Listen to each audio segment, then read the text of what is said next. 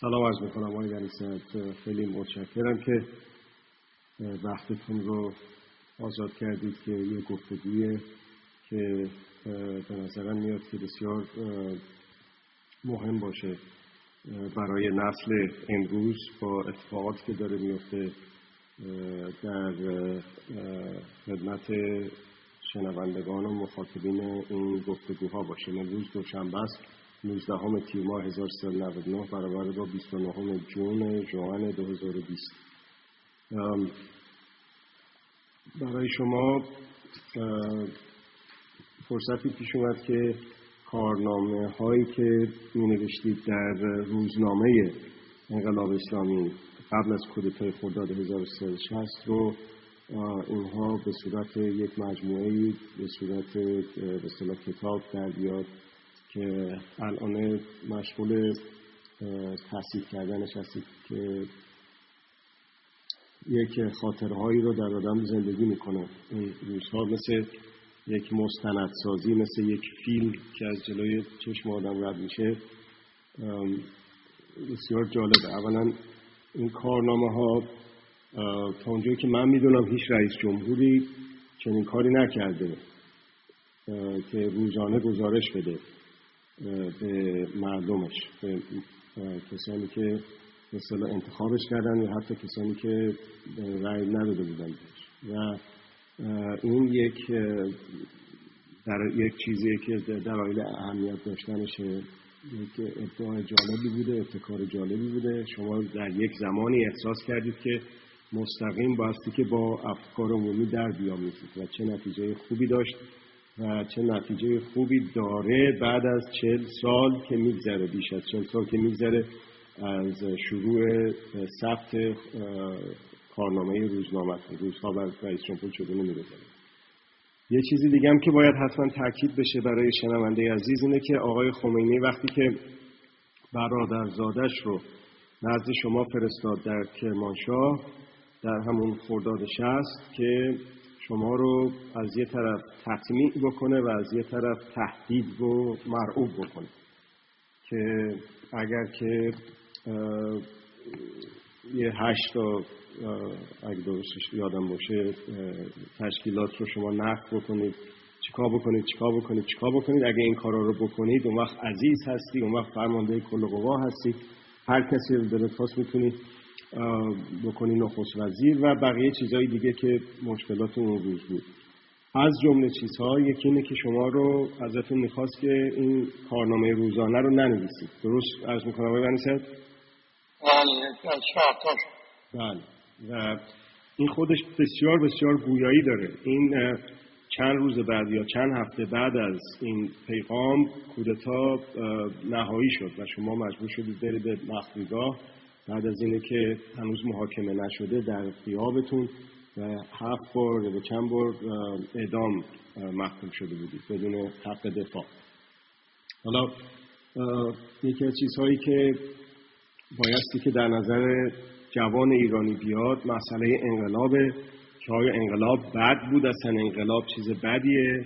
اگر که از کسانی که الانه میدون دستشون و میدون رسانه‌ای دستشون هست بپرسی انقلاب رو مساوی با خشونت تعریف می‌کند و انقلاب رو بگیر و ببند و اعدام باید گردد و حکم جهادم دهد و اینجور چیزها.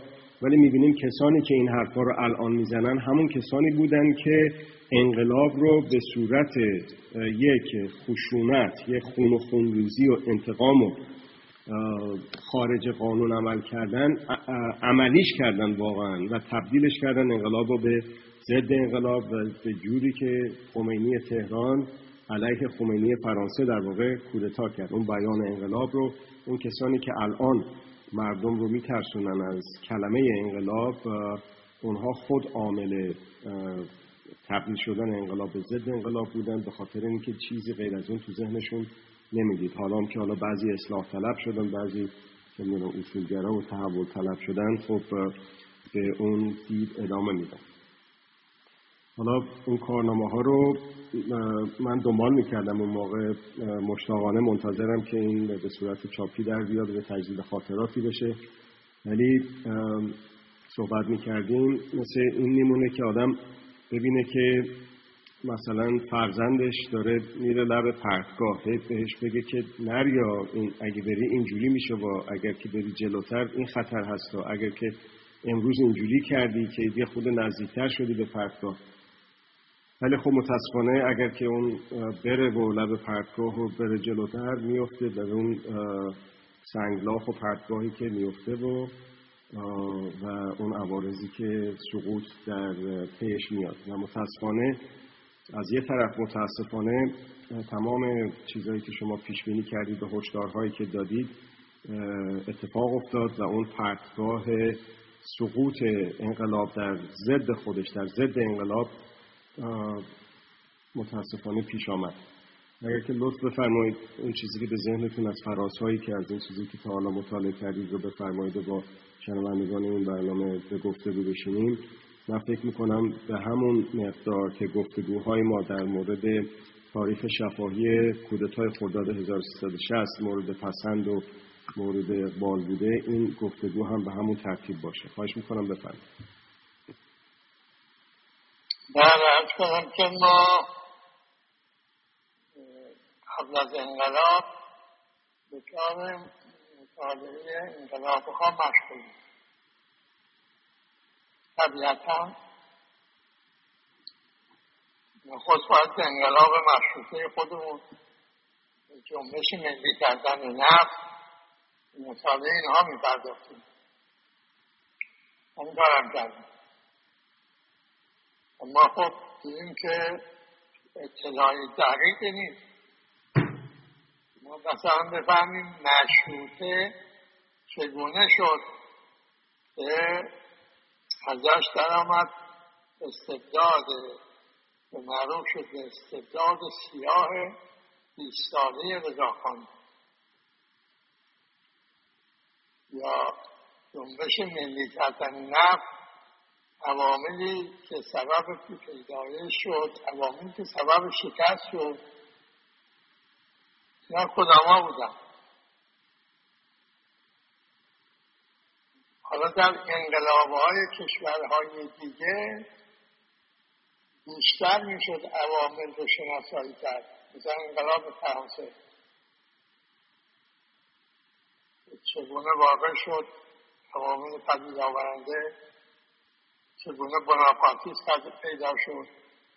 بعد سیر تحولی که شده این دموکراسی کنونی که الان که داریم با شما حرف می‌زنیم دیروز انتخابات شهرداری ها بود در اینجا.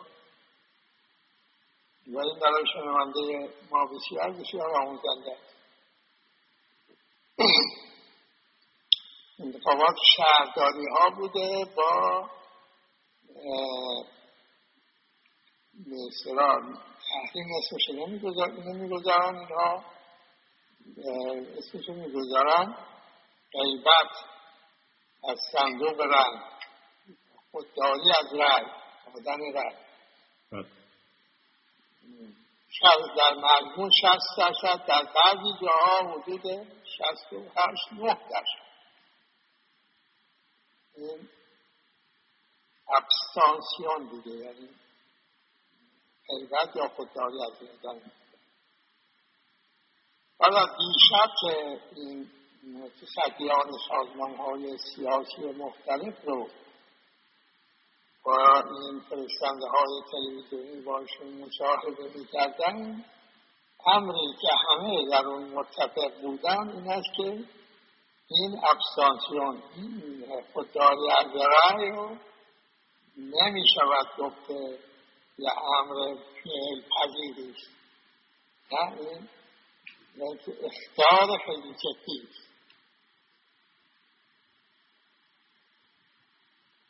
خب اختیار جدی به چی هست این اینا که دیشب توضیحات دیده یکی این که این آقای مکنون که الان رئیس جمهوری است نه به حزب از حزب سوسیالیست نامزد شد نه به حزب گلیست در واقع با ریاست جمهوری اون اون هر اون دو تا حزب افتادن به حالت نزدیک به مرگ.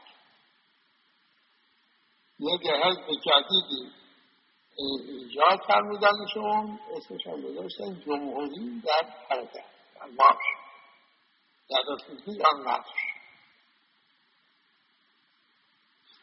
اکثریت هم تو مجلس آورد و حالا اون و اون رئیس جمهوری معمولیت اون روز ندارد در انصاری ها فکر می‌کردن اون روز از این دوتا این تلاش می‌شوند و اصل جدیدی می‌شود و رفت توشون اون دوتا هم اون قوت سابق رو ندارن. البته که انتخابات یه مقدار این شفیه ها قوت گرفتن. و اون وقت حکومت در شمول در شمول و دولت اینا اونا دیگه نیست. خب میگه که این کسی که نمایندگی بکند از یک تمایل های بسیار شخصیت قوی هم ندارد. حالا چکار کنم؟ اون جامعه می‌بینه که هیچ کدوم از اینا نمی‌خواد رای بده. چاره در چی دیگه؟ در خودداری از دادن رای خودداری از دادن رای که می‌کنه؟ در واقع می‌گوید که مخالف وضعیت کنونی این مخواستم میگم که حتی در این دموکراسی های از نوع غربی با سابقه ای که دارن اینها هم این حالا امروز وسیله ای شده که جامعه دارد برای اینکه بگوید با وضعیت موافق نیست. افراد سیاسی سازمان های سیاسی باید کاری بکنن که جامعه از وضعیت سیاسی کنونی خارج میشه. خب این مقدمه که عرض کردم و این بود که شما می‌بینم بگم که ما از جنبش های انقلابی جامعه های دیگه بیشتر آموختیم. تا از جنبش انقلابی مردم خودمون اونم دوتا.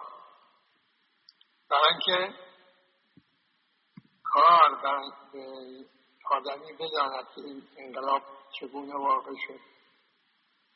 چرا اون یه جهتی گرفت یه جهتی نگرفت؟ نه در دسترسم اینکه یک هر انقلاب محکوم یک سرنوشت داشته باشه این دروغه. امروز از لحاظ علمی ثابته که نه سرنوشت ها می‌تونه بسیار متفاوت باشه. پس اگر یک جهتی رو گرفته باید عوامل چی شناخت؟ نه در مال ما نبودیم. پس ما بنا بر این گذاشتیم که این انقلاب رو در این حالی که خود در شرکت داریم به عنوان مطالعهگر پژوهشگر موضوع مطالعه بالینی بگم بکنیم این است که کارنامه. قبل از کارنامه سرمقاله های انقلاب اسلامی مصاحبه ها نامه ها با آقای خمینی. بعد که این خود این کارنامه دنبالش قسمت آخرینش مثل حاصل جمع حاصل که خیانت به امید نام گرفت به علاوه کتاب انقلاب اینا مجموعی هستن که به مطالعه کننده امروزی می‌گویند چرا انقلاب واقع شد. نه حدس و گمان و من گمان می‌کنم و اینطور به نظر می‌رسد و امریکا این کار کرد و انگلیس اون کار نکرد و نمی‌دونم کی چی کرد و اون. نه. اینجاش میده به یک شناسایی واقعی انقلاب بنابر عواملی که در شرکت داشتن نقش داشتن و جهتیابی یعنی در واقع جهتیابی رژیم جدید که قاتل انقلاب شد قاتل استقلال ایران شد قاتل حقوق انسان شد و قاتل دین شد. اینا رو در کارنامه روزمره یک به یک موضوع بحث حالا شما برای اینکه کمی من یادداشتان دارم در این فاصله همدگان این بحث گفتگوی بفرمایید تا من بپردازم به دنباله بحث. بله از که در یکی از انتخابات اخیر رأیگیری هایی که متاسفانه گروهی از فعالین داخل کشور از طیفی که خودشون اصلاح طلب می‌خوانند یکی از خط دهندگان فکریشون یکی از سرکرده هاشون بسیار فعال شده بود در این فضای اجتماعی از اصطلاح رسانه های شخصی شبکه بندی های اجتماعی.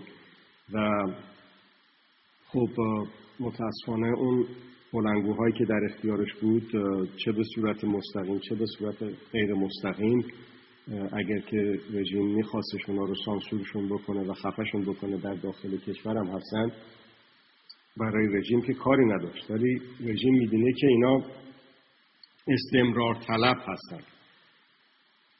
اینو الان شما فرمودید در مورد به اصطلاح تحریم انتخابات. تحریم که فرمودید نگفتن به اصطلاح غیبت در انتخابات.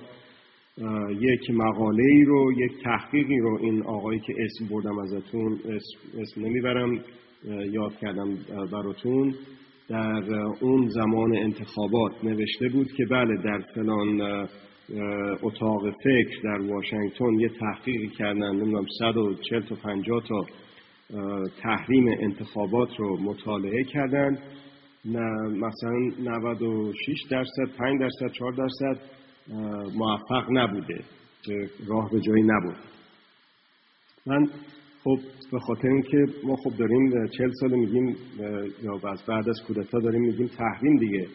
یا شما از همون ابتدای مجلس قلابی هم گفتید هر جا می‌بینید که تقلبی مقلبی داره میشه همون موقع هم شما موافق نبودید که مردم به هر قیمتی برن رأی بدن در اون انتخابات کذایی. رفتار اینو م... بله راحت و واضح گفتید که نرید. رأی ندید. بله. یعنی در واقع همون تحریم. حالا بازی یه چیزی حرفم تو حرف میاد.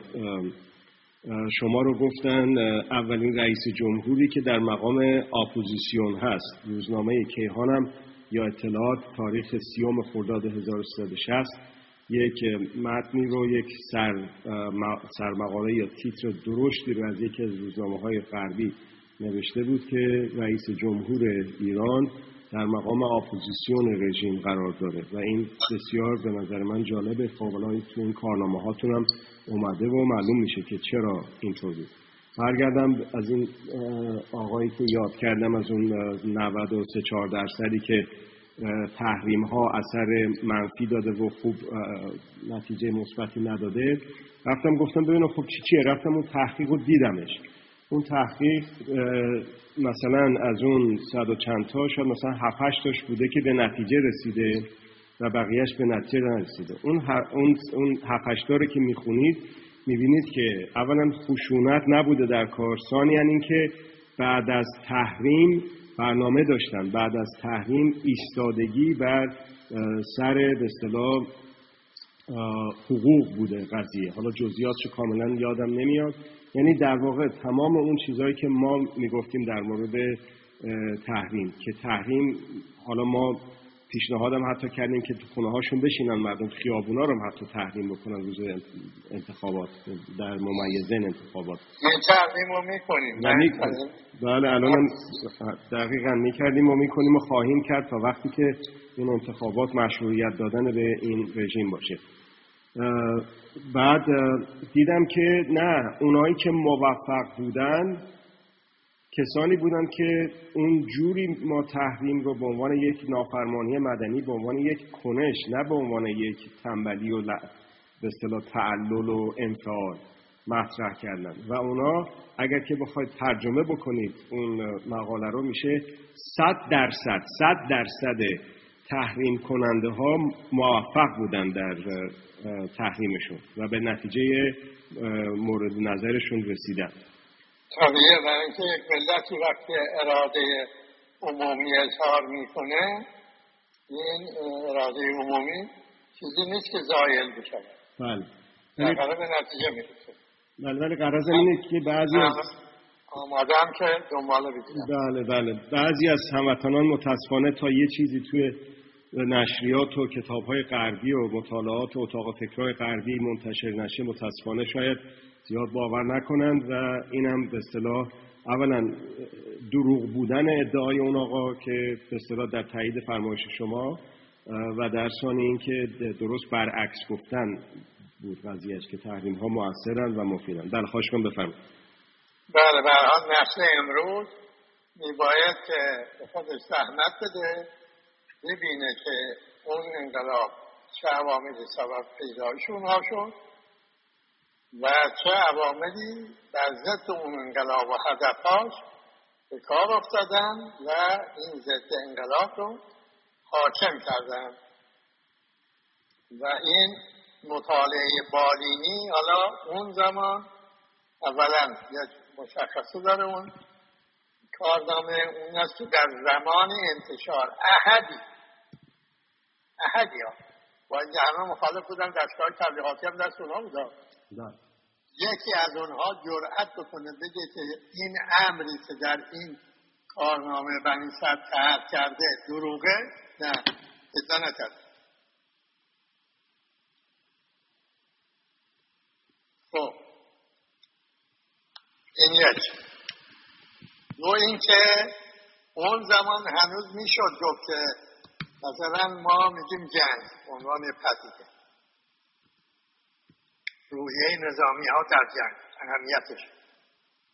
کسانی که کارشون این بود که روحیه این روحیه رو بشکن و ظاهرش که ما نمی‌دونستیم که این مردم که این چرا این قدر اصرار دارن؟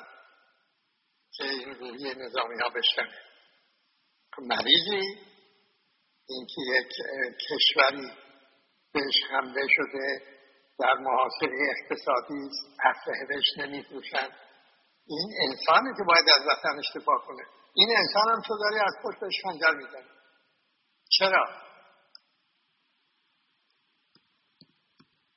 منی که رئیس جمهورم می‌دونم که اینا یک سازش پنهانی کردن با ریگان و بوش اما به لحاظ آقای خمینی نه نمی‌توانم بگویم علنی. به اشاره باید بگم. و اشاره چند نفر می‌فهمن؟ اونا هم چون می‌دانن من نمی‌توانم بگویم با کمال گستاخی کار خودشون می‌کنن. در محشر سپه سالات کارش میگذاشتن متحری این آقای رجایی که نخست وزیر هست رفت در اونجا سخنرانی کرد گفت با اون پیروزی را که با این ارتش به دست بیاد نمی‌خوایم. در زمان جنگ. در زمان جنگ بله. این یا آقای حسین خمینی نوه آقای خمینی که در جلسه این سران حزب جمهوری اسلامی بوده. بعد که داستان دارد که قبلا گفتیم آمد و گفت من در جلسه اینها بودم و اینها می‌گفتند نصف ایران برود بهتر از اینه که بنی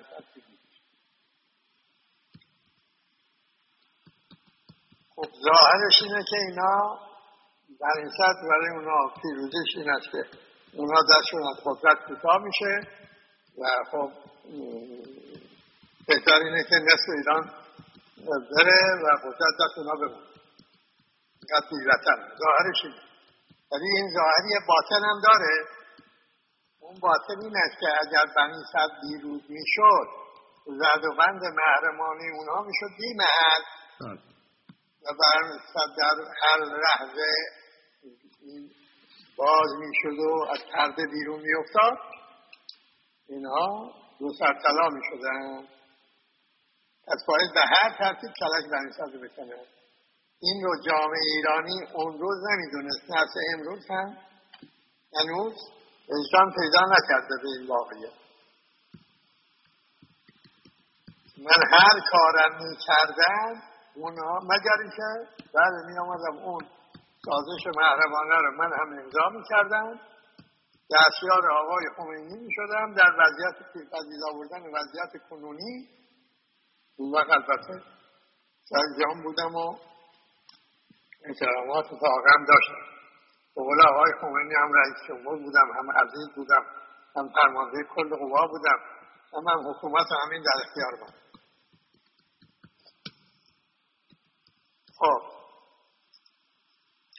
اینها رو چرا گفتم؟ برای گفتم که اون زمان هنوز می‌شد گفت. با اینکه گفتم هیچ امری نیست که در اون کارنامه تر شده باشه و اینها توانسته باشن بگویند آقا این امر واقع نشده. یا این حرفی که شما می‌گویید در مجلس گفته شده گفته نشد با وجود این هنوز می‌شد گفت که در قبل از وقوع دیگه در گرما گرم اصطلاح سمت دهیست به جامعه و دولت و این حرفا. خب میشه گفت این دعواست دیگه. یه طرف می‌بینه دارن اون چیزی که فکر می‌کنه باید مال او باشه از دستش می‌گیرن می‌برن و این حرفا رو میده اما حالا بعد وقوع. یعنی اون که باید واقع شود واقع شد. الان دارم به این نسل امروز اون کارنامه رو آماده کردن اصطلاح اون زمان که چاپ شده دوباره ماشین کردن. آماده کردن برای این که در سه جلد یا چهار جلد. اینا دوباره انتشار میده قرار است من این مقدمه برای بنویسم. لحاظ این مقدمه دوباره رجوع کردم. گفتم که حالت گریه به من دست میده. وقتی اون چرا اون زمان گفتن باز می‌خوان.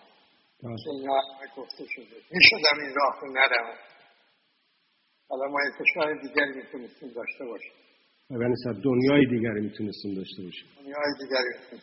چرا این راه رو گذاشتن بیا حالت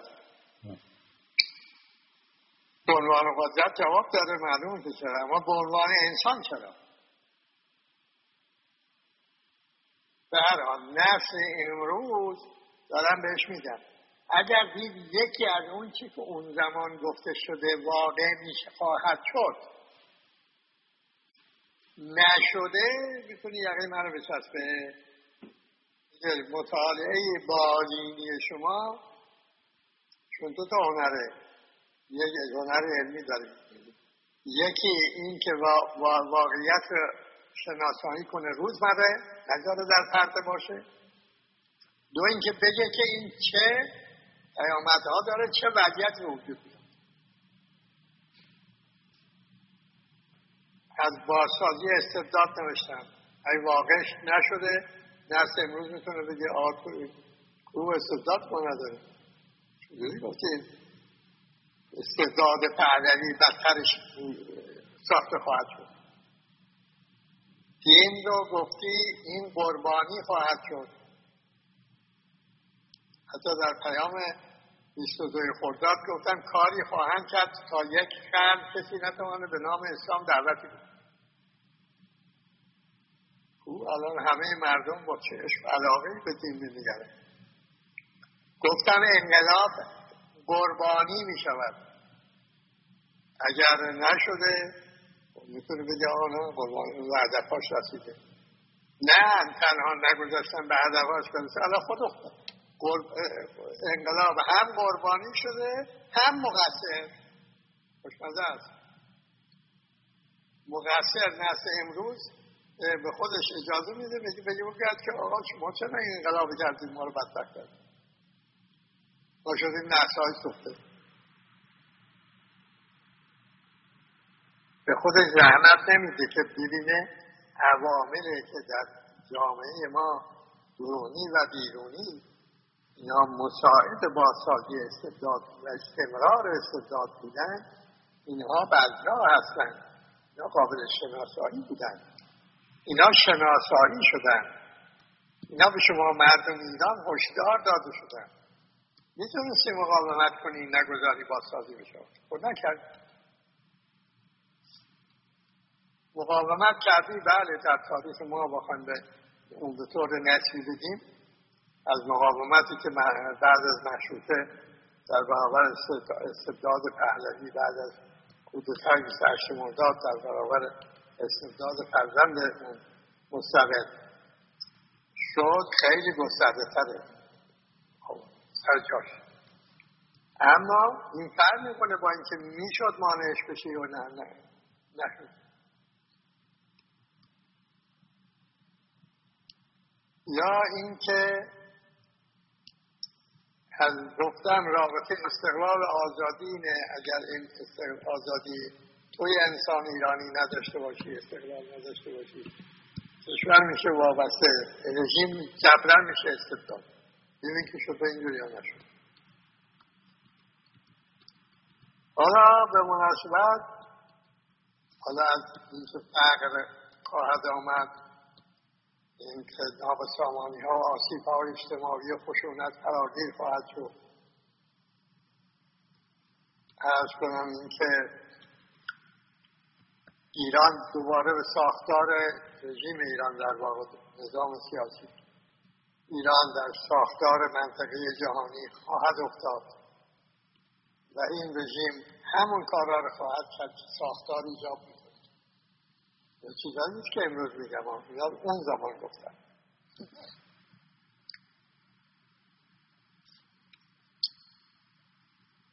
از جمله اون اموری که اون زمان بوده و بعدها کسانی سو استفاده کردن.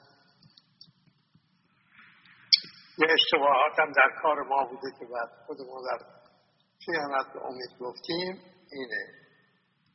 ما در این نظر شدیم این زمان. و اون چه واقع شده هم می‌گوید که نظر صحیح. در اساس. اون این که اگر آقای خمینی رو در طرف خود نگه بداریم یا لاغر ایشون طرف بماند ما حریف عوامل باز که خواهند دولت استبدادی را باز بسازن می‌شویم و می توانیم مانع از استقرار استبداد بعد از انقلاب بشن برای اینکه ایشون رو در کنار خود نگه بداریم کارنامه یک گزارش کاملی است از کارهایی که کردیم.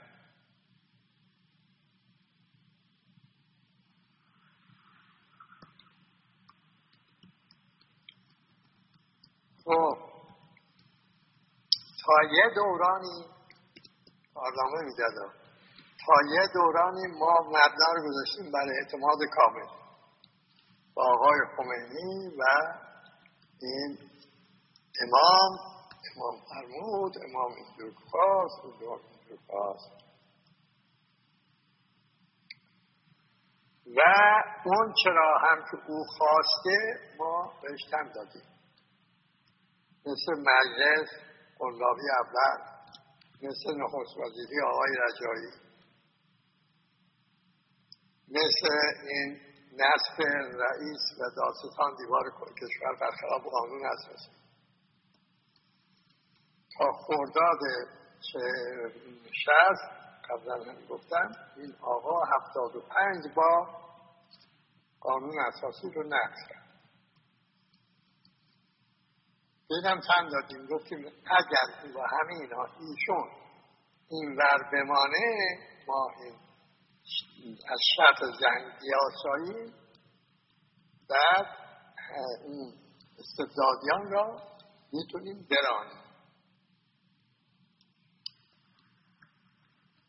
در اساس کار درست بود. در روش نه نادرست خب حالا اول بگم که بنابر کارنامه ما چه روشی به کار میبردیم؟ با ایشون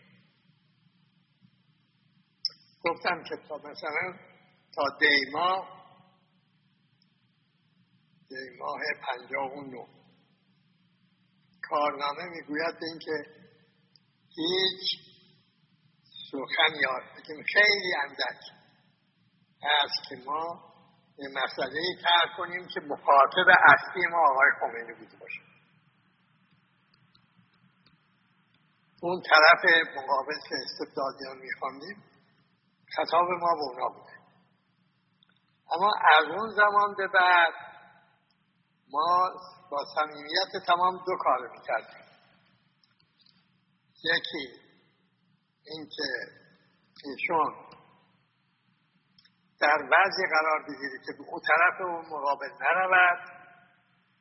دو اینکه خود آگاه بشه که اگر برود قربانی می شود و می سوزد و بلایی بر سرش میاد که بر سر همه مستبت ها آمد و اینا. خب این کار چگونه انجام می‌دادیم از یک زمانی در کارنامه شما می‌بینید که من میگم کتاب این کتاب خوندم این نکات به, به نظرم رسید به نفع شما خواننده و مردم ایران است که بدانید و این ربط پیدا می‌کنه با این واقعیت زندگی ما. خیلی از جمله همین شهید فروهر به من پیغام داد که آقا این بعضی می‌گویند شما در هم در میدان جنگ و شب روز به جنگ مشغولید و هم, هم اونجا کتاب می‌خونید. خب این چه خیال راحتی شما دارید که توی جبهه جنگ کتاب می‌خونید نمیسید که من کتاب می‌خونید به اون جواب دادم که اون زمان. اولا اینکه خود جنگ و تصدیش عید می‌خواد. مطالعه ضرورت روزه. اما نه این کتابایی که من می‌خونم. اون کارهای مطالعاتی دیگه داره که اونها رو برای خاطر جنگ اما اینها رو برای جبهه داخلی می‌کنم و ما داریم دو تا جبهه داشتیم دیگه. یکی با دشمن متجاوز بوده به خاک ایران یکی به دشمنی که بیشتر از اون یکی ضربه می‌زد.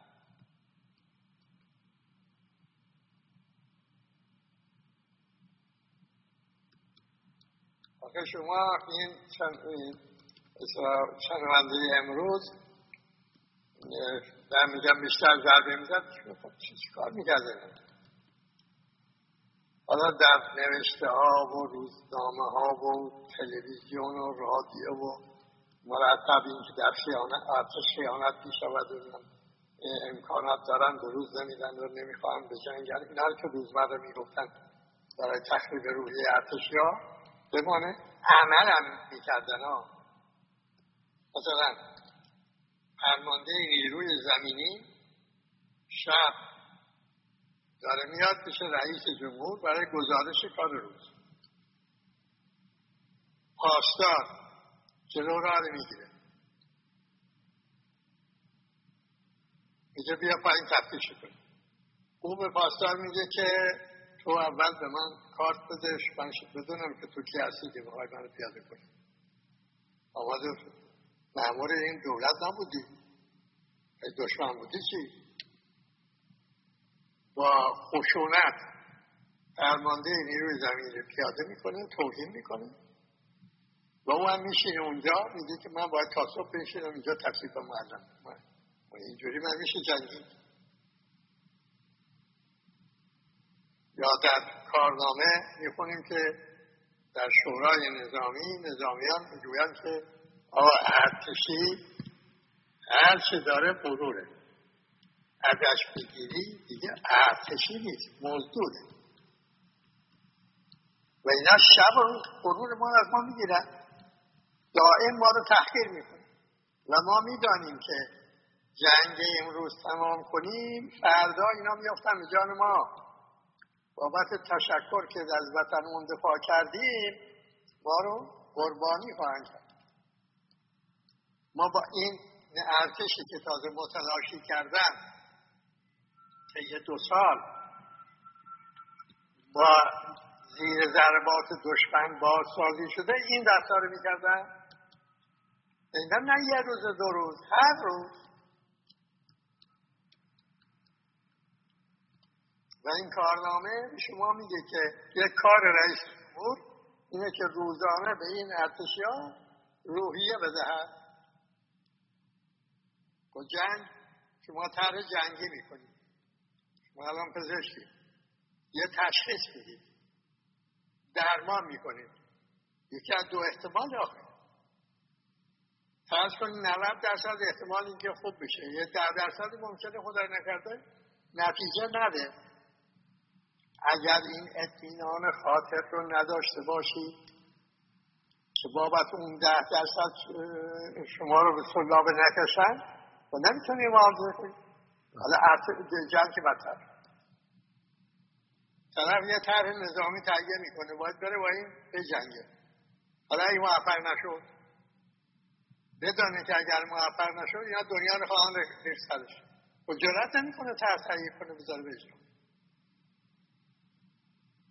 این وضعیت ما بوده در جنگ. یه طرف دشمن روبرو یه طرف پشت این ضد جنگ یعنی ضد روحیه که نصف ایران مرود بهتر از اینکه برای صد پیروزی شود به خاطر اون زدبند محرمان و اینکه اینا می‌خواستن جنگ ادامه پیدا کنیم تا یک نفسی که انقلاب کرده بود اینها نفته بشود استبداد اینها بتونه بر ایران برقرار بگردن. خب حالا ما می‌خوایم آقای خمینی رو طرف خود نگه داریم یا بی طرف بکنیم گفتم که یک زمانی ما مشغول شدیم به گفتن به خواندن کتاب و به اصطلاح خلاصه کردن و موضوع بحث کردن با خوانندگان. که هم مثلا آقای خمینی بدانه که یک اعمالی چه نتایجی داره هم بدونه که اگر این وقتی به طرف زور و زور مداری می رود زبانی پیدا می کند که این زبان هیتلر هست. می‌دونیم که مثلا کتاب فرار از آزادی رو خوندن در مورد نازیسم و آقای هیتلر اینجور می‌گوید. جوری اینجور می‌گوید میگم که با امرهایی که مربوط به ایران است. خواننده خوب متوجه میشه که این آقای هیتلر در آلمان اون چی گفته بود کرده عینا این چیزی که الان داره در ایران انجام میده. خب این دوتا آره یکی افکار عمومی متوجه می شود که خطر استقرار نازیسم رژیم از نوع نازی. دو اینکه آقای خمینی متوجه می شود که اون داره جا پای هیکل می گذارد یا مثلا کتاب می‌خونم راجع به روسیه و نومانکلاتورا. طبقه جدید در روسیه و استالین و آقای خمینی یه دفعه گفته بود که با یه اشاره دست کار بنیست تمامه. از اتفاق از اتفاق. میگه از اتفاق که بیمنیه در واقع امر واقعی مستمره. هر مستبدی همین کاری آقای استالین در مورد تیتو گفته بود. وقتی من این قول آقای خمینی شنیدم و اون داشت اون کتاب مربوط به تیتو و یوگسلاوی و مقاومتش در برابر روسا و اینا میخوندن قول استالین آوردم که با یه حرکت شست کلک تیتو کنده است. حالا که استالین مرد و تیتو هم سر جاش موند و اینها. خب این به این ترتیب شما کارنامه رو از از اون تاریخ به انتها می‌بینید که این خط هشدار دادن به آقای خمینی و به جامعه در این حال این داره تغییر میشه. کمی دورتر که نزدیکتر میشیم به زبان کودتا و ما ببینیم نه. اینجاست که به اون پند تاریخ رو باید مرتب متذکر شد تا نسل که از پی هم میآیند. این پند رو جز وجدان تاریخی خود شد. شفاف داشته باشند. در این دام نیفتند به تدریج که میاییم به طرف خرداد شست و نزدیک می‌شویم به مراحل پایانی کودتای خزنده که این کودتا را هم به طور مستمر در کارنامه میگیم که مثلا تا این مرحله آمده از اینجا به بعد هم شد. اونجا ببینیم که نه این یواش یواش ما متوجه این امر می‌شویم که این آقای خمینی مثل هر قدرت ندار دیگری هشدار و آگاهی و این چیزا به خودش نمیاره هنوز هنوز من بنی باور ندارم که این خود این آقا هم تو سازش پنهانی با ریگان بوش هست. پس بنا رو گذاشتم برای اینکه این آقا به اصطلاح در جایی که هست فکر می‌کنه که اون طرف طرف مقابل به قول خودش که به اون در 25 25 که شما در ایران نبودی اینا اینجا بودن و مقام ها رو گرفتن اونا مقام ها رو گرفتن و اونها میشه تکه گرد سپاه و مپا و اصلا و مسئول هم دست طرفشه. این طرف اگر پیروز بشود همینجور که رفته بودن پروشتر خرداد شست گفته بودن در جنگ تمام کنه سوار تانکاش میشه میاد تهران. البته این اون وقت قرار نگفتن. کارنامه دیدم یادم نبود. اینو در آبان ماه هم گفته بودن. که اگر بنی پیروز بشود سوار تانکاش میشه میاد تهران. این خیلی مهمه. اینا از همون وقت تو این بودن که پیروزی بنی صد مساویش با نابودی استبداد که ما می‌خواستن بسازن بنابراین اینکه اون موقعیت از دست خواهم داد و اینا در تدارک شکست بنی بودن. بنی صد آبان 59 59 بعد دیگه همون انتخابات ریاست جمهوری امریکا. بله. این جهت هم همزمانه با اون روز انتخابات اینا در مجلس نامه تهیه می‌کردن که از رئیس جمهور از فرمانده کل بله در ترتیب که ما در, در نه می‌بینی که لحن تغییر می‌کنه. همجور لحن نامه های من با آقای خمینی تغییر می‌کنه اینجا دیگه ما با کسی که می‌دونیم که اون طرف انتخاب کرده است. در واقع در همون جلسه 25 اسفند در خانهش در من روشن شد که اینا اون طرف انتخاب کرد. ولی گفتم که تا اون روزی که آخرین دیدار. هنوز من باورم نبود که این خودشم تو اون معامله گنج پنهانی بوده. پس اون هنوز یه ملاحظه می کردم که بلکه این برگرده این طرف. اما نه دیگه. کارنامه می‌گوید که اصطلاح ما با آدمی طرفیم که انتخاب خودشو کرده. پس زن روشنتر خطابها آشکارتر هشدارها شفافتر و قاطعتر. همینجور از نامه ها هم همینجور.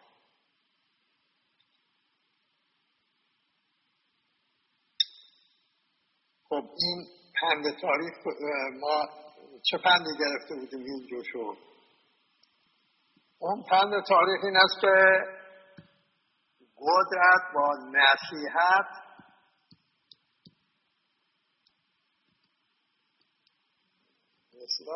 به راهش راست نمی آید نه معناش این که نباید بهش هشدار داد. چرا؟ باید بهش مرتب هم هشدار داد. نه تنها برای خاطر که او هم انسان ممکنه از خود رو رها کنه از خود بیگانگی قدرت. بلکه عمده جامعه است. که باید ببینید این اختارها و هشدارها داده می شود و اون جامعه بدونه که این طرفی که او این هشدارها و اختارها می شود به راه نمی آید و آمادگی پیدا بکند. برای اینکه مانع بشود از استقرار استبداد ریز. ولی هشدار و اختار میباید ملازمه داشته باشه با اینکه جامعه هم به خود سازماندهی لازم رو برای مقاومت بدهد. خب اینجاست که ما ضعف که داشتیم اینه که با اینکه با دوستان رو مرتب تحت کردیم که اساس این دفاتر همه مهندیس که به طور خودانگیخته ایجاد شدن اینها میباید سازماندهی لازم رو پیدا کنن که جامعه رو به فعال نگه دارن که این جامعه مانع بشود از بازسازی است خب این ضعف اشتغال به جنگ مانع بود که بتوانم من در این قسمت هم فعال باشم و این جمع ما هم این ضعف داشت که اون به این سازماندهی توجه کافی به عمل نیامد. یک. دو پند تاریخ می‌گوید اینکه بله هشدار اینها لازم اما اسباب قدرت ها نباید گذاشت دست طرف قرار بگیره. اگر قرار گرفت به هشدار دیگه ترتیب اثر نمیده. بنابراین این که ما با مجلس قضاوی موافقت کردیم با حکومت تحمیلی موافقت کردیم خطا بوده. این خطا رو از به اصطلاح زمستان نو اشتباه رو ناممکن نیست. اشتباه لازمه زندگی انسان نسبی خدا نیست کسی. اما اشتباه معناش این نیست که شما جبران ندارید و سعی نکنید تحصیل. این که شما می‌بینید که اون وقتی می صحبت از اشتباه می‌کنیم یعنی تحصیل. خطا جبران. نه یعنی نه جبران. پس می‌بینید که ما می‌رویم روی روشی که این جامعه متوجه بشود که این بازسازی استعداد یه عامل داره که این عامل نقش محوری داره. او رو شناسایی کنیم. و این رو توفیق کامل یافتیم. دلیل توفیق کامل ما هم این که آقای خمینی گفت سی و پنج میلیون بگوید. بله من می‌گویم نه سه بارم گفت. در شش خرداد دو اگر ملت موافقت کنه ایشون مخالفت می‌کنه. در پنج خرداد دو سی و پنج میلیون بگوید. بله من می‌گویم نه. وقتی که داشته حکم عرض رئیس جمهور رو امضا می‌کرده گفته اگر ببینم بشنوم که 36 میلیون مردم ایران مرد بر خمینی می‌گویند. من این حکم رو امضا بنابراین اونی که وقت ورود به ایران صداش صدای ایران بود حالا خود خیشتن را در جایی قرار گرفته در طریق زور این جایگاه را آدمی پیدا می‌کنه. زور یکی در برابر هم راحت رو بله منظورم یکی در برابر همه قرار می‌گیرم. پس روش صحیح. اگه ما موافقت نمی کردیم با تشکیل اون مجلس قلابی که افتاد درصد انتخاباتش قلابی بود آیا ما زودتر آقای خمینی رو به اون طرف نرانده بودیم؟ سوالی است که الان نمی شود با اینکه بعد از وقوع هستیم ما نمی توانیم جواب بدیم که نه یا بله. بستگی داره به اینکه چقدر در ما ایشون استقامت می‌دید هرگاه ما با قاطعیت می‌گفتیم. مجلس قلابی انتخاباتش قلابی بوده. نمی شود تشکیل بشود. آقای خمینی با توجه به اینکه او حتی ها گزارش داده بودن عراق به ایران حمله می کند. گرچه گفته بود که اینا دروغ کسی به ایران حمله نمی کنه؟ ولی واضحه که خود در وضعی می‌دید که همچه آسان نیست. در این وضعیت شما دیگه که رئیس جمهور نباشد. مجلس قلابی باشد آه. ما به نظرم میباید به اینکه هم می‌دادیم به اینکه اگر آقای خمینی خواست اون طرف انتخاب کنه زودتر این کار انجام حالا گرچه بسیاری به ما میگن که اصلا شما باید خیلی نرمتر می‌رفتید ایشون. نه. اون اون زمان این زمان معلومه که ایشون انتخاب رو کرده بود. ما نمی‌دونستیم ایشون تو زده بند بهرمانه بوده. اگه بوده که چاره نداشت. یا باید ما میپیوستیم اون زده بند محرمانه یا اگر نمیپیوستیم که نپیوستیم اون وقت این آدم چاره نداشت اون طرف انتخاب حالا اگر همون زده بند محرمانه نبود و این طرف که قدرت نبود که. طرف ما این کارنامه می‌گوید. خیلی روشن و واضح صحبت از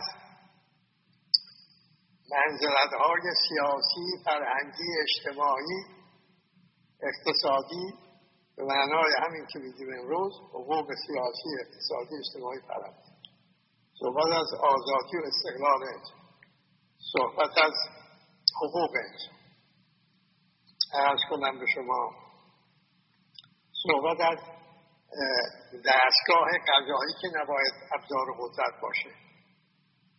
صحبت از شفاف گردانی و ایران همگانی. صحبت از رابطه دین و علم.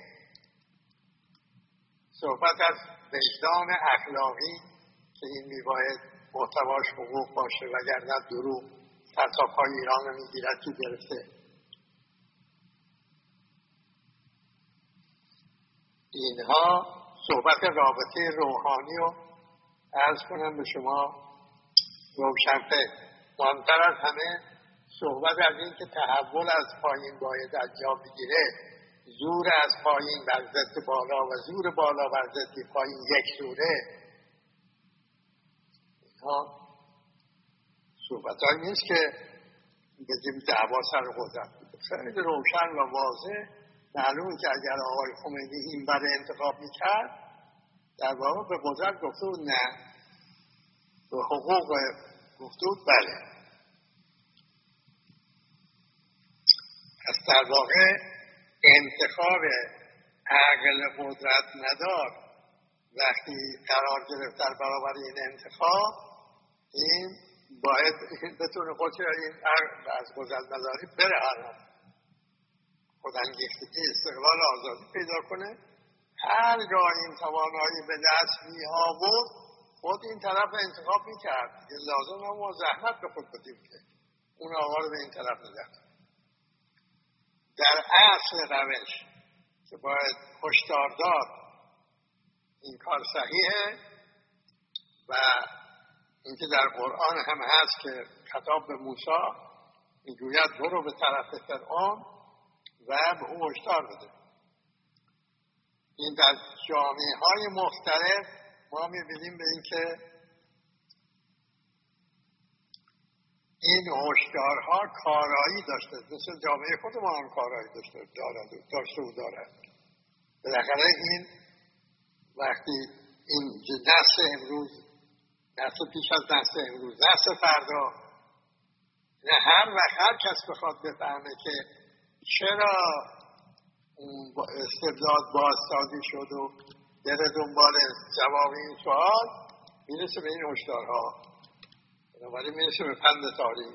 بنابراین می‌رسه به اینکه به جامعه میباید که رابطه ها شد. همون زمان صحبت رابطه تنظیم رابطه ها با قدرت با زور با حقوق اینا مال اون زمان ما انجام می‌داد. می‌بینی که اون زمان همین یادآوری ها شده و این به امکان میده وجدان تاریخی به امکان میده که به امید داشته باشه به اینکه می‌شده از جلو استبدادی گرفت بنابراین می‌تونه خود از استبداد برهد. پس این هشدارها اگر هم در اون زمان موثر نشود این همیشه موثره. ولی باید همراه باشه با ایستادگی قاطع بر حقوق و مقابله با تجاوز به حقوق.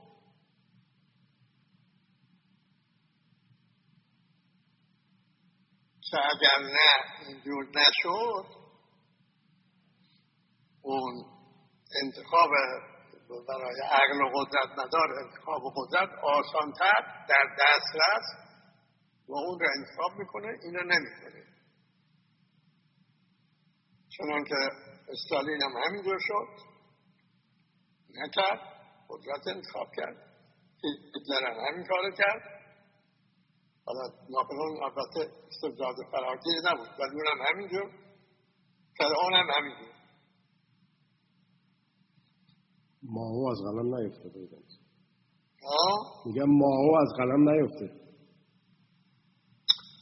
ماهو هم از قلم نه, نه نمی اندازیم ولی با این حال فرق داره داره با این. با که لحاظی که الان این چین امروز مقایسه کنید با روسیه امروز. بله. آلمان بعد از این جنگ می‌بینید که نه طرف به اون مقدار که از کنفیوسیوس هم اثر گرفته بود به راه و روش استالین نرفت. با اینکه تصویه های فومین خیلی زیاد کرد و اینا همه سلجاش با این حال یک حالت پذیرشی داشت. به کلی بسته نبود. اینجا این آلی خانی میگه که بعد از چیز رفتیم چند نفر پیش علم که این پولای نفت زیاد شده اینا رو میشه ذخیره کرد میشه تبدیل به سرمایه کرد. او علم به ما گفت دیگه شای بعد از قیمت نفت بالا رفته با شای قبل ثابت دیگه نیست. گوش به هر هر اینجوریه. به هر حال این قسمتی از اون کارنامه بود در باب این کوششی که ما می‌کردیم. آقای خمینی رو با صمیمیت تمام در طرف حقوق استقلال آزادی ایران و هر انسان ایرانی نگه داریم. هشدار مرتب مداوم می‌دادیم که آقا حواست جمع کن. قربانی می‌کنی اسلام رو قربانی می‌کنی ایران رو قربانی می‌کنی انقلاب رو قربانی می‌کنی خود را. با صمیمیت این هشدارها به شهادت کارنامه به ایشون داده شده است. این که این آدم بعدها به سراغ من فرستاد و دعوت به ایران کرد این که به قول برادر زن ایشون آقای چه بود؟ خسوخ بود؟ سقفی سقفی. بله. که میگه این آقای خامنه ای در گفتگوهای قبلی گفتم آقای خامنه ای و موسوی رفت حسین موسوی رفته بودم پیش ایشون دعوا کنم این بگو اون بگو این بگو اون بگو. حوصله آقا رو سر برده بودن. گفتو پاشید بید پاشید همه تون جمع بشید. یه انگشت بنی هم نیست. سقفی می‌گوید اون به من به از ناحیه اون مطلع شد. سقفی می‌گوید که من به ایشون بعد اون رفتن گفتم خب شما که نمی‌دونستی چرا این نگه نداشتی آخه؟ چرا اینجور مفتر دست داد خب من نکردم. این اطرافیانش اینو بیچاره کردن. تحصیل افتاد گردن اطرافیان بیچاره. من قربانی این استبداد این آقا شدن بله.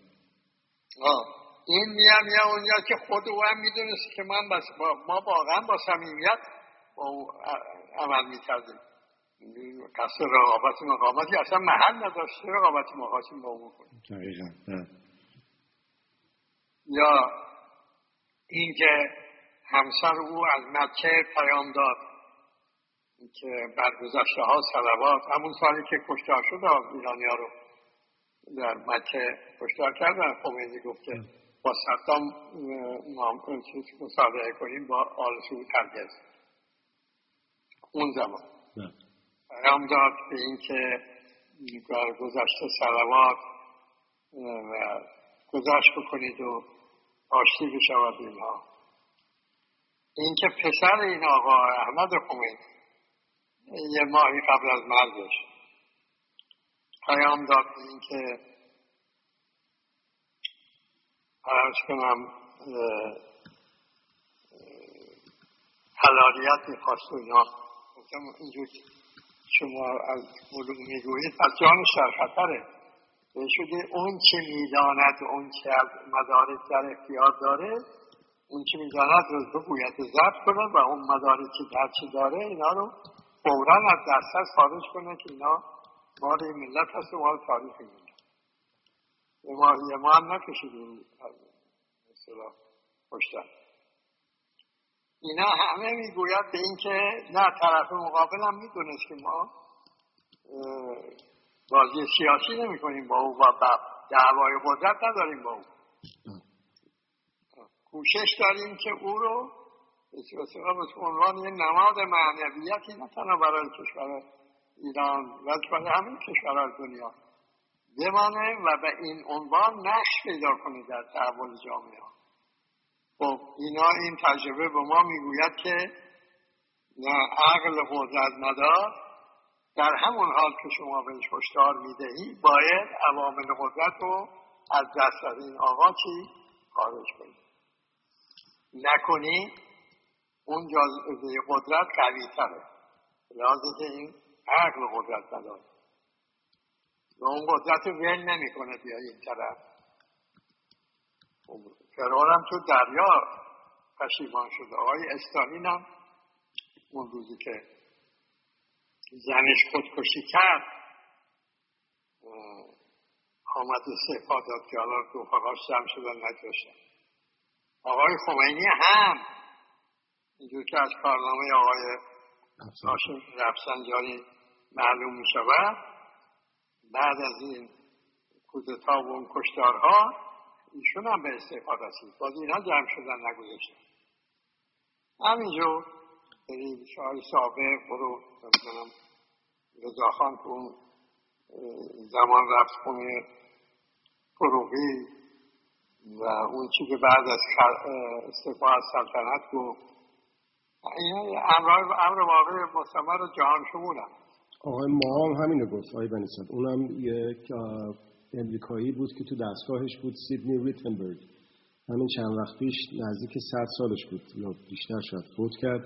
اونم میگفتش که مائو در مقاطع زمانی بسیار پشیمون شده بود و با حزن بسیار زیاد می‌خواست استعفا بکنه یا به این ترتیب که باز اطرافیانش نذاشتن در این نوع مقاله در سال 2013 فاینانشال تایمز یه مقاله جالبی از این آقا ذکر کرد از جمله خبرهای مهمی که داد یکیش هم این بله اینجوره. به هر حال حاصل سخن رو دوباره عرض کنم که اگر دقیق نگفته باشم دقیق. این تجربه مهم تاریخی است. ما با صمیمیت انجام دادیم در دو مقام. یکی مقام ریاست جمهوری فرماندهی کل قوا و تصدی جنگ یکی پژوهشگری که مطالعه بالینی می‌کند و می‌خواهد ببینه که هر روشی چه اثر داره. این مثلا دستاورد اون که کارنامه و گزارش روشنی از این هست این است که قدرت مدار باید بهش هشدار داد. در برابر تمایلات قدرت مدارانش کوتاه مطلقا نباید آمد. بیایی اون قدرت مداری او رو همینجور می‌بره جلو. و میشه یه جایی که اگرم بخواد نمی‌تونه برده و ما میباید این با مجلس قلابی با حکومت تعمیدیه موافقت نمی کردیم و سوار رو میستادیم البته در خیانت به امید این اشتباه رو خاطر نشان کردیم. اشتباه رو هم باید جبران کرد که از زمان متوجه شدن به این که ایشون انتخاب خود را کرده یعنی قدرت رو انتخاب کرده ما این اشتباه رو داریم جبران می‌کنیم تا الان که داریم با شما با شنوندگان گرامی بحث گفتگو می‌کنیم در باب یکی از اون آزمایشگاه حالا در صحبت های دیگه دستاورد های دیگر رو هم موضوع بحث بله امیدوارم بسیار آموزنده بود. یادآوری اون روزهای بسیار خطیر که متاسفانه به این قضیه که الان می‌بینیم اتفاق افتاده چهارده هست. و کاش که تعداد بیشتری از مردم اون حداقل لازمی که بایستی که جمع می شدن و جمعیتی رو درست می کردن و از اون پریشان حالی که بود خارج می شدن متاسفانه فراهم نشد و این سرنوشت این شد که شد. حالا یه عده میگن انقلاب بده یه عده میگن اصلا اسلام بده یه عده میگن اصلا ایرونیا آدمای بدی هستن نسل بده نمی‌دونم فلان این حرف ولی ابو سعید خیلی میگه جمعیت کفر از پریشانی ماست آبادی بتخانه ز ویرانی ماست. اسلام به ذات خود ندارد عیبی هر عیب که هست از مسلمانی ماست. متاسفانه اون گفتمان انقلاب بیان انقلاب رو که توسط از دهان آقای خمینی اومد بیرون در پاریس اون اگر که ادامه پیدا می‌کرد اصلا یک دنیای فقط نه ایران نه فقط منطقه بلکه دنیا یک دنیای دیگه می‌شد. برای اینه که بعد از فروپاشی شوروی اینا دشمنی که اتخاذ کردن غرب سرمایه سالاران متاسفانه اسلام و در رأس اون ایران هستش.